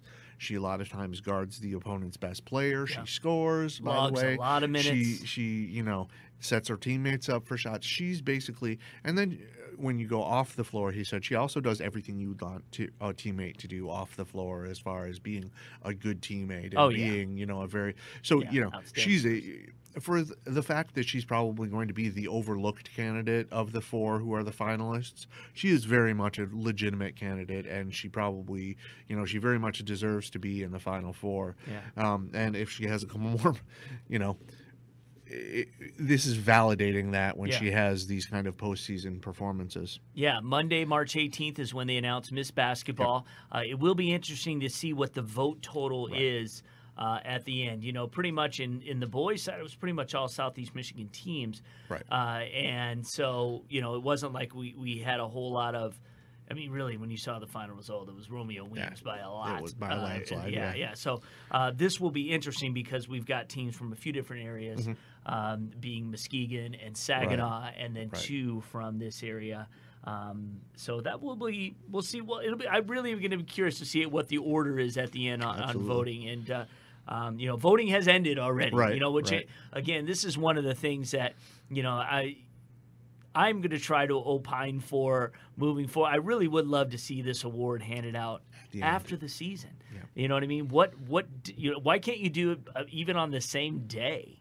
You Well- know, or uh, well, I'm, actually, I'm sorry. You got Mondays and Mondays because you've got Right. the boys' finals, girls' season still going. Right. Right. So let's say this Monday is when you give the boys, and then the next Monday is when you give the girls. Uh, I mean, that's kind of how we do it with Mr. Football, Right. and it just makes sense because the biggest games. I mean, when when the voting is done for a lot of these playoffs, haven't even started yet. Yep. You know. Yep. And, and a lot of those things, I And think here's New Haven them, out of the playoffs Right. now. The day after he gets Mr. Yeah, Basketball. yeah. Not saying he wouldn't have won it. He would have won it. I think so. uh, yeah. Even if that would have happened, but just saying. Yeah. Well, I think a lot of times when when you talk about these things, they're the same things we talk about in you know our our politics and government in general. The way things were set up was because the technology at the time, you know, when you're licking a stamp and putting it on an envelope and sending it in the mail, you got to leave some lead time. Now with, you know, SurveyMonkey and with, Yeah. you know, all the electronic stuff that they do to get these votes tabulated, you can do it in a day or Right. two. Right. Whereas, you know, you don't have to leave Before- the weed, right. Lead time of waiting on you know the U.S. Postal Service to bring Yes, all that of them makes- in. Yes. So I so see why they did it. yeah, before, absolutely. yes. Back then, you know, Yeah. it made a lot more sense. But Yeah. now, I, I totally agree with you. If you could Yeah. wait until the end of the postseason and then let everything settle, and a lot of times they have Uh, and the, a lot of sports do that. You know, Absolutely. the dream team for swimming isn't put out till after the state final meet. You know, because they're not going to pick before. Uh, it just makes sense. Miss softball is Right. announced basically at the state finals. well, and a lot of know, a lot of which you could do too. Right. If you wanted to give that award Absolutely. at the state finals, what a great stage Sure. to have that person come out and take their award, even Sure. if that person is playing in that Yep. game. Yep. You know, And, and the games. I know they, they represent the award a lot of times there Yeah. because I know you know Tanaya Davis was one of the ones I remember seeing at Goodrich Right. get the award while she was playing in a game against Yeah. Country Day, I believe that that year. Yeah. But and, and a lot of times the coaches associations will have their meetings for all state at those and it seems like that would be a logical time where you could hash it out now you may then run into people who can't make it to those those coaches meetings So and you- that might be the, the area that you know you might have to have absentee ballots something well, you've like got that that's what technology is yeah for. absolutely yep. So you could set it up where you can vote electronically Yep. very quickly. Yep. If you're not uh, gonna be here, and just log verify on, your yeah. name and who, your credentials and who you are, and it and it can be all crypted and and uh, and protected, so we don't Right. have hacking going on and uh, scandal. Uh, breaking out, and I know what some of you maybe think. Well, Lauren, don't you have all the influence on BCAM and make it that? No, I don't. Uh, granted, BCAM is a part of this podcast and uh, part of State Champs, and we basically are in a partnership to celebrate uh, coaches and what it is that they do as an organization. Um, but we do not have influence as to uh, how things are run. And when things have been run a certain way for so long, that's usually how they stay. And change is, uh, let's just say, um, not embraced by the the. Remember, we're talking about membership. We're talking about the biggest, uh, uh, largest membership in the country. Yep. Uh, is Coaches BCAM. So yep. um, that, that would- there would definitely have to. But I think the conference, just like we talk about seedings in the Yeah. tournaments, it's the same thing that we, when we can talk about moving forward. Thankfully, to technology and allowing us to tabulate much quicker than we ever could before, um, that perhaps doing it later would be a smart decision. Now, again, this year. And I, I'm stunned if Rickea Jackson doesn't win Miss Basketball. I would be too, I think. Yeah. I would be Yeah. floored. Uh, gr- not taking anything away from those other players, Right. because they're all great. Right. And I think in any other year, man, we have a really close race. Right. You know, on any other year. Uh, and again, those are my personal feelings. I could be, you know, I don't want to represent everyone here. Sure. I'm not speaking for Matt. Uh, and, and granted, you know, the bottom line. It, so this year, I think Rickea and Romeo would have won it yeah had I- they I gone think through the so, yeah. run, even if the both teams would have lost Right. somehow. Uh, although it would be very interesting if somehow um, Edison floundered in the semis. And, getting to the finals would be one thing, but if they lost in the semis or the quarters, Right. uh, and let's say there was a missed basketball vote after the fact, Right. and let's say Heritage is rolling Yeah. and they're in the finals. Uh, and maybe they win, Right. and they beat a Southfield A and T team. Let's say that's uh, amazing. Uh, boy, there'd be a lot of conversation for Mo Joyner. Absolutely. And same goes for Julia Ayrault. If they beat Southfield A and T, and they're the ones that are in the final, yeah, that would be very interesting. But um, I wanted to bring a couple things up, and again, this has already happened, so I just wanted to get conversation prior. But uh, you know, we talked about Ann Arbor Pioneer Mm-hmm. this season, and that they, they had a good squad. We talked about Wayne Memorial and how good they are. Do, do you think that game's going to be close, I, or I is Wayne Memorial just really, really good? Wayne Memorial And- is really really. yeah, really and good. we're just not giving Yeah. them a. You know, they're going to beat a lot of teams. part of their problem, and I even talked about this Yeah. a little bit with with the Wayne folks, is that the East Division of the KLA this year was not very good, Right. and it just and so it really wasn't. They weren't challenged in their di- division, and then they tried to play you know as many non-conference tough games as they could. Well, they ended up having to play Edison twice. That was their only two losses was Right. to Edison. Now, granted, Talking about Wayne Memorial. yeah, yeah. you can't get very much better of, of a non-conference competition, but it's so it, it, I think they flew under the radar for the majority of the season. But given how handily they were able to beat, obviously, albeit at the time a shorthanded Hartland team um, in the KLA tournament, and then turn around and do the same thing to Brighton, those were top ten teams, legit top ten teams. They were not. So I, I think I, I think Wayne was probably underrated for a lot of the season just because they weren't playing a lot of teams like that until the very end of the season. Um, because I think they played Hartland, Brighton, and the second game against Edison within like an eight day span, something like that. Can Pioneer knock them off? Pioneer has uncommon size. We talked about that early in the Yeah. season with Asaria Turman, who's going across down to Concordia, um, eh, eh, controlling the boards, and the and the youngster, the freshman coming off the bench if she still does, and Davy Matthews. And then they have some youngsters on the wing. I think the difference is that Wayne can run out a fleet of six footers as well to combat that. So that all that advantage that Pioneer has on some teams is kind of neutralized. Yeah. And then I don't know that that Pioneer can match what the firepower that Wayne has on the wings because they can bring it's and it's not just Janae Terry coming off, you know, off the wing. It's it's it's a fleet Yeah. of good players that are coming off the wing. Yeah. So I think that's probably where the the difference will be. Um, Pioneer's got some very good young players. Yeah, they're and some- young. Some, very solid veteran players Yeah. ahead of them. I saw him Um, against yeah, Skyline early, yeah. you know, early January, you know, putting up 50, 60 points. A Sure. lot of I mean, you know, I think they were freshmen running the point. Yep. And Yep. uh and, and they were doing uh, a, a, a heck of a job. Yeah. I mean, they were really, you know, they- they're coached well. Yes. Uh, yes. and you know he had them really playing well. You know, they, Saline was a good team this year. Mhm. Yep. Um, they beat them, you know, a couple of times. I think three times because they they, Uh, they took ended up them in, in the, in the in the playoffs, playoffs. But 28-26, man, talk Right, about right. defensive effort. But to beat Brighton 42-35, it's Yeah. a solid win Yeah. To get to the regional final. and that's a Brighton team that brings back and they Yeah, have like they have yeah they have Sophie Zekin who's going to Bowling Green Right. in the middle and they have a fleet of guards on the perimeter that that can shoot and can get to the basket.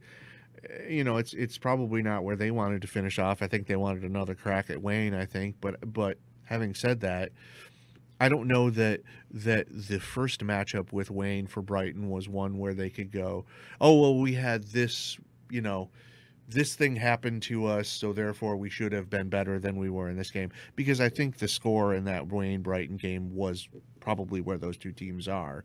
So I I don't I think they would have had an uphill battle to beat Wayne as well. Yeah. Um, had they faced them, but that's a Brighton team that brings back everybody but one player. Yeah. So they're going to be good again next year. Well, when we're talking Division One, quarters are going to be really, re, uh, very interesting. Yes. Uh, you know, Dow and Heritage have already played again. yeah. Dow beat Heritage earlier this season On Heritage's floor, Yeah, on yeah. Heritage's floor, which they do uncommonly often. so, Yes. um, what happened? You know, what happens? Do you do you see Heritage falling in the regionals? They've Do you met see Dow winning this game? They've met six straight years before this I mean, one. This is Dow's the seventh straight. twenty-three and one. I know. You know, and Heritage was twenty-one and two coming into this game, and their Well- two losses again were against really, really good Yeah. teams. Yeah, I, they both have the senior core that are driving this team. With with Heritage, it's Mo Joyner and Shine Strickland Gills, who's going to Central, and Mallory McCartney, who's going to Ferris. That's a very solid core, and that's the core that carried them, quite frankly, to the state title last year. Yeah, What they don't have that they did last year is they don't necessarily have the depth. So what Dow was able to do because they have you know their senior core of of Molly Davis and and Maisie Taylor who's going to Northwood in the backcourt. right. Um, what they were able to do was kind of slough off the other two wh- whoever else was on the floor with that big three for Heritage and double team. You know whether it be Mo Joyner or or Shine in the post, and it, it may come down to secondary, or may have come down to secondary scoring because I think Dow has another enough other options, whether it be, you know, their their post players who can chip in some buckets here and there, if, if especially if they get left alone to double on Molly or Maisie, um, and and then with with um, Jada Garner and Alexa Kolnitis, the the younger guards, they can hit shots too. So I think Dow has enough extra scoring that I don't know that it was, you know, I don't, even though this one's on a neutral floor and it's not on, you know, It's Mount uh, Pleasant. yeah, Yeah. it's it was actually a Bay City Western. oh, Yep. okay. Yeah, Mount Pleasant was hosting the regional. oh, I got didn't, it. Didn't host a single game, Oh, so okay. oh, okay. Okay. it's kind of weird. Okay. All right. Because Dow had to go up north to, Okay. for their uh, for their uh, semifinal against Marquette. okay. um, yes. and the other one was at Davison, I think. So yeah, it's it's going to be on a neutral site, and they both played there before, so it's not going to be an unfamiliar gym certainly at, at Western. But it's not that that th- there's nothing in anybody's head like, oh gosh, they've beaten us here, Yeah. you know, X number of times. Heritage has had the advantage when they've met in the postseason four two, but I think one of those losses to Dow was actually on their home court in districts a couple years ago. Um, so it's. I, I will be. The game has been played. Yes, we already know who's played, won. Who yeah. won? I'm forcing you to make a decision. I But pick- it's I okay. pi- I- the great thing is it works either way. Right. If you pick against the team that, that wins, Right. well, then they're going to be like, oh, we're getting no respect. And Right. you got nice bulletin board Right. material that you gave to them. And if you pick Right. the right, it's like, well, man knows what he's talking about. I picked Dow at, at the start of the, the postseason to make it, you know, I, So I think got- to the semis. Yeah, Yeah. So I think I think All. Dow. All right. I will say Heritage wins. 'cause you I picked have- them, I yeah, did to go. Um, now, I will say the winner, it's interesting. The quarterfinal sets up a- an interesting quarterfinal because you had Hartland and Walled Lake Western playing Right. in the regional final. Right. Walled Lake Western has one loss on the season. Uh huh. To Walled Lake Central. Yep. Right, by one point. By one point. They did not play Hartland this year, No. which is interesting considering all the teams that they played, Milford and all Yeah. these other teams. They just did not play Hartland. I saw Hartland recently uh, for the second time actually this season, and they just looked unstoppable. Uh, and so. Um, I have not seen Walled Lake Western, but just looking at their schedule and their competition and, and the quite frankly the uh, um, point differential in their wins, which is quite significant. Um, I think they definitely had a shot in this game. Oh, absolutely. And it's going to come down to pressure. And, Had you and- seen and- them live this Yeah, year? twice. Oh, Yep. okay. So, so Um, what are your thoughts of that matchup, even though we know it's already happened? Walled Lake Western. Walled Lake Western, quite frankly, the LVC is not as strong as the KLA North because those essentially what they did is when when the LVC split off from the KLA, it took all of the North teams and a couple of the West and um, a couple of the Central teams in the South Lyon teams. That was not as strong a conference, and Right. they didn't really play a tremendous non-conference schedule when you look at it. And it, actually, it was one of those when it came down to who do I bump into the number 10 slot one week, and it was between Brighton and them. And Yeah. Brighton had played a better non-conference schedule Yeah, than, they than had, Western They had. Churchill, Novi, West Bloomfield, Mount Clemens, I think, was in there. Groves. Yep. Yeah, Mount Clemens. Yep. Which they won sixty nine to eleven. Exactly. Yeah. So it's not that that they're not a very good team. I think Those they, were all they wins, are. though. By the way, Yes. They're out of Yeah. so. Yeah, and, and the only the only loss was to a rival Walled Lake Central Yeah. in the one that didn't count because they only played this year in the LVC. They only played once through, Yeah. so they could do a tournament. Um, Right. And so they wanted to play double with their rivals from Walled Lake Central. Right. So they played that second game, which really didn't mean anything. Right, right. So and they beat them the first. yeah, they beat them the first time, and then they beat them in the LVC championship Yeah. game, and then they beat them again in district. So they got their yes, revenge for yes. that. yes, they certainly. sure did. But and, Yes, and this is a Walled Lake Western team, yeah, over the last four or five years that has really come up out of nowhere. I mean, it had they had a coaching mess there for a couple of years where they had three coaches in four year and three coaches in four years, I think, and now it's definitely kind of stabilized with Steve Emmert. However long he wants to stay there, um, he's been around. You know, he was Yeah. at Walled Lake Central way back in the day, Oh yeah. facing off against Don Palmer when he Yes, was in right. Milford. Yeah, we asked Don about that, ear- yeah. early in the season.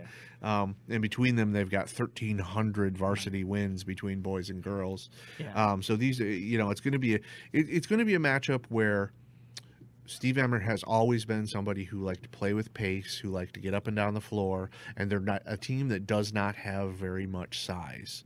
They've got you know a bunch of kids who are between five six, five ten, maybe five eleven, uh, but they do not definitely have a six footer. So if Hartland is able to slow this down and make it into a half court game with their size advantage with Yeah. Whitney Sollom in the Yeah. middle, and she's been a double double machine for like the last four or five games. Yeah, great distributor. That's yeah, well. tha- that's going to be one where she she's finally it seems like playing like we all knew that she was capable Yep. at the start of the Yep. season. She just had to get over, you know, some of that she working back, back into shape, knee. coming Yeah, back from the knee injury. yeah. So it took her kind of a while to get to, to get on, you know, steady, and it took a while to integrate her in because they'd had to play with her for so long. They kind of this is how we play without her, so they kind of and had they've got some freshmen on in. that Yeah. team that had to, you know, get their uh, feet under them, Yep. and I, I think they're all play, hitting on all cylinders now. I think we think Hartland wins Yeah, that game. I yeah, so. Uh, Yep. sets up interesting. Does Hartland have a chance against Dow or Heritage? Yeah. Oh, certainly. Yeah. And I think, I think Hartland is another one of those teams, a little bit like Brighton. That's going to be a fun matchup to watch next year. They're really young. Their one senior on Hartland's team Right. does not play very much. So I remember I was at one of the the Hartland games, and and Coach Palmer basically said to the Sollom sisters, "You're going to have to help out with senior night because we only have one senior to help plan it." So it's going to be one where they're a very young team, and as we said with Heritage and Dow, they're both much more veteran. Now they have some young players who are, you know, complementary pieces, but really they're driven by that senior class and and uh Hartland is is not. They're younger. So youth can be a factor in games like that, especially when you get deeper in the playoffs and you get start to get nerves and kids who haven't been there before. Um, so I, I think that would be, but talent wise, yes, they they have every bit of a chance to match up because those freshmen that Hartland has and those younger players are really good. Yeah. And as we said, Whitney Sollom is finally getting to be where we thought she would be, and she's a difference maker. So Yeah. could they beat both of those teams? Yes. And because we're not going to be speaking probably until after quarters, Right. Uh, most likely. So uh, I think I think it's probably safe to say that we're probably uh, going to be looking at uh, Muskegon versus Southfield A and T. I think so, in yep. the semis, and then Yep. we'll most likely have a Wayne Memorial versus a Heritage or Dow. Yep. I think uh, so. Yep. Scenario. And that, and that's kind of how we and picked it at the great start. Final Yeah, Four right there. Absolutely, That is. is Yep. some good stuff. Yep. Yeah, that is some good stuff. All right, a couple other things before we before we go. Um, Hamilton drops Edwardsburg. That was kind of the big ranked matchup there. Yeah. In um, you know, ha- and looking at Hamilton's kind of path moving forward, you see them kind of making a long run here now. I think they probably beat Plainwell to get to the quarterfinals. Um, but in the quarterfinals, they're going to get a matchup more than likely with Muskegon Oak Ridge and Sophia Yeah. Wiard. And Oak Ridge's only three losses were to Arbor Prep, conference rival Whitehall in three overtimes. Wow. And that was in a span of a couple weeks where they were going through a midseason coaching change, oh. which Oh. always was, you know, there was some turmoil. And then to Reeths, Reith's Puffer in the last week of the season, and it was a non conference matchup. I mean, Okay. it's against a good Yeah, team. yeah, so, yeah. so that's a very, and you have girls basketball still tends to be, you know, dictated by the teams that have the best players and the stars. Yeah. And so when you have a team that's got a star Yeah. like that and a player who can fill it up for 40 points if she needs to, like like Sophia can, that's going to be a tough tough matchup for them. Um, I think they can get to the Right. semis in, in, in Hamilton, but I think that's kind of one of those toss up games Yeah. between the two. Yeah, no doubt about it. In uh, D three, do you see uh, Ann Arbor Prep in Pewamo in the semifinal? I think Arbor Prep's got a tougher. Arbor Prep Yeah, Arbor Prep. I've got Arbor. Arbor Prep's got a tougher road because Springport, that they'll probably get in in quarters, is a 19 win team that won the Big Eight and beat Michigan Center, which, as we said, was one of those teams that we had in the the top five almost all season long. Um, Michigan Center beat Grass Lake. Uh, which is one of the only three teams Yeah. to beat Springport. They beat them in districts and then turned around and lost to, to Springport. On Pewamo side, they've got uh, an unbeaten Centerville team or a Niles Brandywine team that's only got one loss. They, they could give them a run, but I still think they probably get through both of those. Um, Kent City really was their their big hurdle that they had to get by, and that was a two point win in mon- on Monday uh, in the in the regional semifinals. I think PW gets there. I think Arbor Prep has a tough time. Now, having said that, I think everybody looks at Arbor Prep and they think, oh, this is a team that you know has been to multiple Final Fours and multiple you know quarters. Well, really, that's the coaching staff and one or two players because they lost everybody from last year, and this is a very young team that they knew was probably going to take some lumps before it kind of came together. Now, I think they're coming together a little bit more here at the end, and they they have talent, but again, it's very young talent, so you don't know if that's going to be talent that's up or talent that's down, and you can get that you know sometimes in the same game with with youngsters like that. I, I think Arbor Prep could get there. I just think they're they're probably going to have a harder time than PW. And in Division Four, is it going to be Lenawee Christian St. Ignace? I think so. I think we talked earlier Yeah, in the in the we did. video portion about Kingston being the the hurdle for St. Ignace, but St. Ignace has they've run roughshod over some people. There's an interesting matchup, I think, for them uh, in in the regional finals Right. against at the team on the other end of the bridge. Which is really cool. yeah, it, it kind Yeah, of is The Uh, Battle of the Bridge. right in, The in- Mackinac Bridge. right in in Mac City that has had never won a regional game until they they did it back on Monday. Um, so it, it'll be interesting. I think that's probably a St. Ignace team that that kind of rolls through, and I think it ends up being a Lenawee Christian St. Ignace. Uh, St. Ignace has been one of those programs that has just been, you know, kind of the the benchmark, whether they're in C or D. You know, they're always a contender. It seems like they they dip down every once in a while if they go through kind of a trough in talent but Lenawee Christian is going to be interesting to see how you know how they stick around. I think they're going to be contenders as long as the Salenbine sisters are in, in school, and that would be another this year and another two for for the younger of the two, Bree. Yeah. Um, so I think they're going to be contenders for for probably at least the next three years. But you never know if a program pops up kind of out of nowhere, if they're going to, you know, how long they they kind of sustain that run, and if they become one of those benchmark programs like the Portland St. Pat's and the St. Ignaces, and, and I think it's easier to do that in a D four setting than it is, you know, at D one or D two. Yeah. Um, but but it'll be interesting to see. But yeah, that's going to be if they do meet up in the finals, that will be a uh, a colossal Right. matchup. All right, we'll wrap it here. We'll kind of get an update on how our picks have done uh, so far, and I'm kind of like just between you and me looking at. You know, I think in Right. in Division One, the uh, I had Hartland as a sleeper. They're Yep. still alive. You You have all four of Muskegon as a final sleeper. four. Yep. Yep, yep. All four of the final four. Um, yeah, who is DeWitt playing? Um, DeWitt has somebody on the west side, and I can't remember who, because they're over in Caledonia. Um, Look, I'm trying to pull it up here. Oh, there it is. Yeah, they've got cold water. Cold water. Yeah, they're in the Yep, yeah, a yeah, very good cold four. Coldwater team. Yep. Yes, exactly. So yeah, so um, so yeah, so that that's good. You uh, you have y- yours all still alive, although we say they're still alive because Right, we don't- Midland yeah. Dow and Saginaw Heritage Right. have played. So yeah, we kind of can't. Uh, As of this moment, yes, yes, they are still alive. Yes, exactly. Uh, in Division Two, how are we looking there? Um, I have three Freeland's of the alive. four. Edison's I think all of us had three of the four because Okay. Williamston got bumped out. right. which bu- that right, was- that which was, uh, shocker. Well, it was, and it was on both boys and girls in the district finals to the same opponent, the rival Haslett, and it's just yeah. I, those are two very good Williamston teams that were just out way earlier than anybody expected. yeah. Um, you've got your sleeper Oak Ridge alive. Yeah. Um, I've got my sleeper Hamilton alive as of this moment, Yeah. and Scott's got his sleeper Chelsea alive. So Yeah. it, you know that could change Yeah, yeah. in a couple hours here. Yes, but yes, yeah, yes. we're all doing pretty well in D two. Yeah. D three. D three we're not doing as well.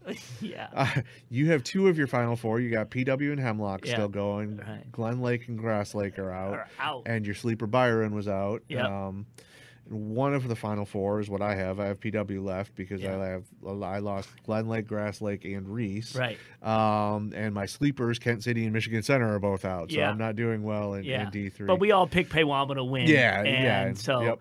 Uh, that's kind of the way things are going. and Scott has two of his final four. He's got PW and Hamity alive. All right, So. yeah. What about Division Four? Division four, I think we all have had all four of the finalists: Yeah. um, St. Ignace, Kingston, Gaylord, St. Mary, and Yeah. Lenawee Christian. Yeah, yeah, they're all there. Yep. Uh, Athens and Bellevue still uh, alive. Um, No, Athens, was my sleeper. I didn't check the Oh, sleepers. all Athens right. is not, I believe. It's always fun to see the sleeper. Bellevue's Yeah. still up. Still Bellevue, I yeah, believe. is Not in the still in. boys. No. The boys got upset, but No. uh, the girls are still going. So, uh, all right. When I did, I did some bonus round picks. I picked all the way I- through I- the I- district. yeah, I saw that. and I was, I was, well, and part of that was just working out the process of, you know, that way you're, you're Yeah. ensuring that you get the right matchups Yeah, yeah, going yeah. forward. And if, Yeah. if you think somebody, I got 75% of the district uh, winners right in D1, and D2 again did not do as well. Yeah. And yeah. D4, I didn't do as well, Yeah. 53%. So I got 17 of 32, but 85 of 128 overall is not good. bad. I'll take 66%. man. It's failing grade in school, but I'll, I'll take that as a batting average. Definitely. Yeah, see, absolutely. You'll be a Hall of Famer. Right. Right? All right, so uh, that's where we're at right now. We're going to wrap up this edition of uh, State Champs Hang Time Michigan. Uh, thank you so much for listening. Uh, we decided to go long form, and I think you know for those who really dig listening to prep basketball, it's not a lot of podcasts going there talking about it. So uh, we figured, hey, you know, it's super simple to produce from an audio perspective. So that's uh, why we decided to have long form. So whether you watched it or you heard it, I hope you enjoyed it. And again, we have an exciting weekend of boys basketball state finals up ahead, and then next weekend uh, will be the girls, and uh, it's going to be a fun run here to the end. Absolutely. Yeah. We'll see y'all at Calvin and Breslin. That's right. Exactly. Uh, it's, that's that's the next couple of weeks, and then we start thinking spring sports. So, uh, but recruiting, of course, will will always be happening here at State Champs, and we'll be doing that as well. So, once again, thank you so much for listening. We'll see you next week.